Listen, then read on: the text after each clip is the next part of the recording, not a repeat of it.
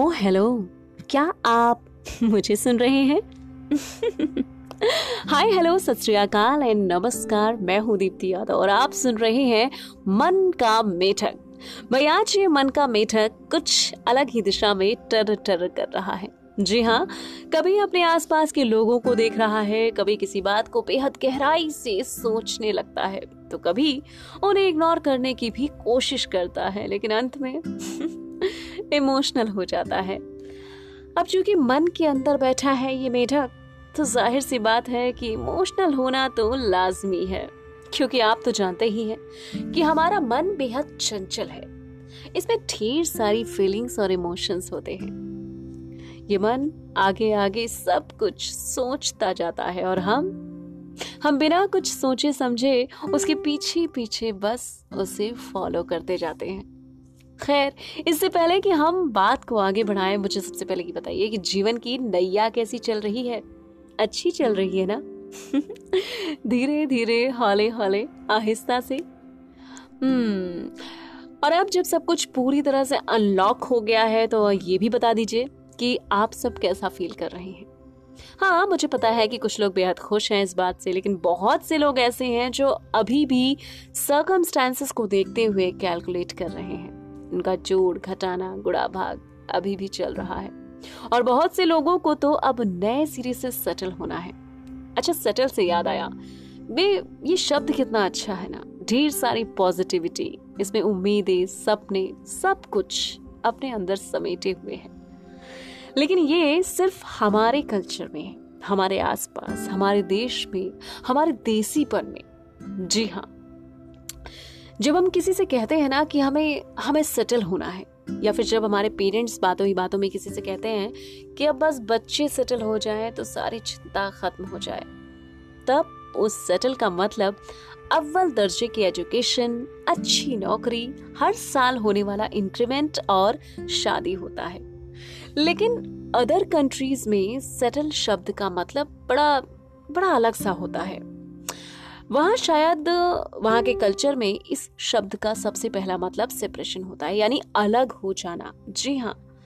विदेशों में बच्चे जैसे ही टीनेज ग्रुप में आते हैं, यानी कि जैसे पंद्रह सोलह साल के बच्चे होते हैं तो ज़्यादातर अपने माँ बाप से अलग होने की प्लानिंग शुरू कर देते हैं, सिर्फ़ और सिर्फ़ सेटल होने के लिए। कितना वज़न है ना इस शब्द में। वैसे धीरे धीरे ये वेस्टर्न कल्चर हमारी सोसाइटी में भी दस्तक देने लगा है।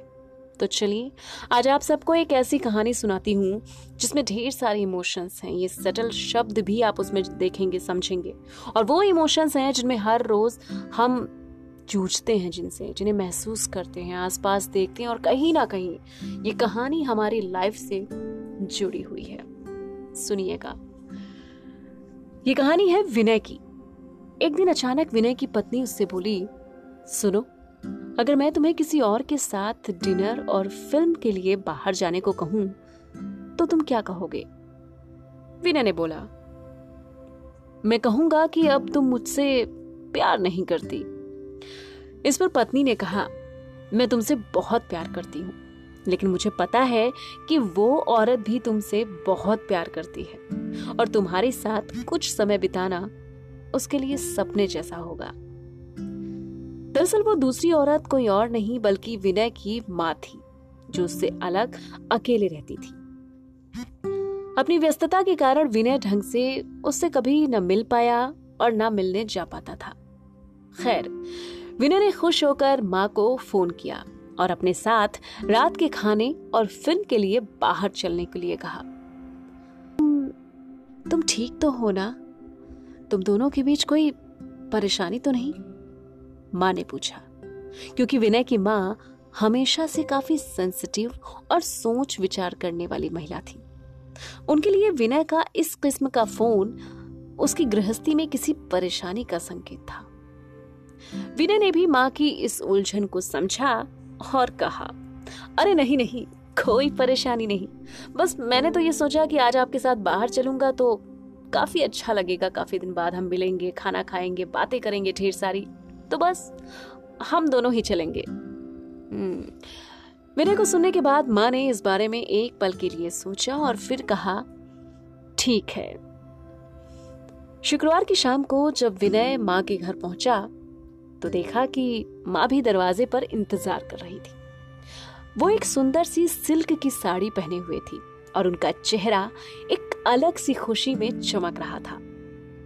कार में विनय ने माँ से कहा, माँ मैंने अपने फ्रेंड्स को बताया था कि आज मैं अपनी माँ के साथ बाहर डिनर पर जा रहा हूँ। माँ ने कहा, मैंने भी अपनी फ्रेंड्स को बताया था कि मैं अपने बेटे के साथ बाहर खाना खाने जा रही हूँ। वो काफ़ी इम्प्रेस थी। विनय माँ को लेकर उनकी पसंद वाले एक रेस्टोरेंट में लेकर गया, जो बहुत सुरुचिपूर्ण तो नहीं, मगर अच्छा और आरामदायक था। एक टेबल पर बैठने के बाद विनय मेन्यू देखने लगा। मेन्यू पढ़ते हुए विनय ने आँख उठाकर देखा तो पाया कि माँ उसे ही देख रही थी और एक उदास सी मुस्कान उनके होठों पर थी। जब तुम छोटे थे तो ये मेन्यू मैं तुम्हारे लिए पढ़ती थी, माँ ने कहा। माँ, इस समय मैं इसे आपके लिए पढ़ना चाहता हूँ, विनय ने भी जवाब दिया। खाने के दौरान माँ और बेटे एक दूसरे के जीवन में घटी हाल की घटनाओं पर चर्चा करने लगे। और आपस में बात करने में वो इतना ज़्यादा खो गए कि पिक्चर का समय कब निकल गया, कुछ पता ही नहीं चला। बाद में बिना पिक्चर देखे ही वो घर वापस लौटे। और लौटते समय माँ ने कहा कि अगर अगली बार विनय उन्हें बिल का पेमेंट करने दे तो वो उसके साथ दोबारा डिनर के लिए ज़रूर आना चाहेंगी। इस पर विनय ने कहा, माँ, जब आप चाहो। और बिल पेमेंट कौन करता है, इससे क्या फ़र्क पड़ता है?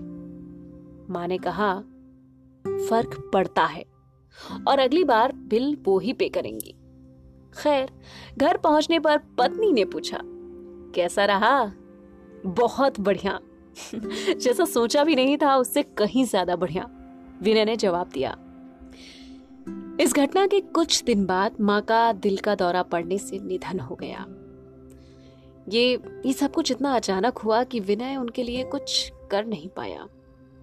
माँ की मौत के कुछ समय बाद विनय को एक लिफाफा मिला, जिसमें उसी रेस्टोरेंट की एडवांस पेमेंट की रसीद के साथ माँ का एक खत था, जिसमें लिखा था, मेरे बेटे मुझे पता नहीं है कि मैं तुम्हारे साथ दोबारा डिनर पर जा पाऊँगी कि नहीं। इसीलिए मैंने दो लोगों के खाने का बिल का एडवांस पेमेंट कर दिया है। अगर मैं नहीं जा पाऊँ तो तुम अपनी पत्नी के साथ भोजन करने ज़रूर जाना। उस रात तुमने कहा था ना कि क्या फ़र्क पड़ता है? मुझ जैसी अकेली रहने वाली बूढ़ी औरत को फ़र्क पड़ता है। तुम नहीं जानते कि उस रात तुम्हारे साथ बीता हर पल मेरे जीवन के सबसे बेहतरीन समय में से एक था। भगवान तुम्हें सदा खुश रखे। आई लव यू तुम्हारी माँ। वो पल विनय को बेहद भावुक कर गया।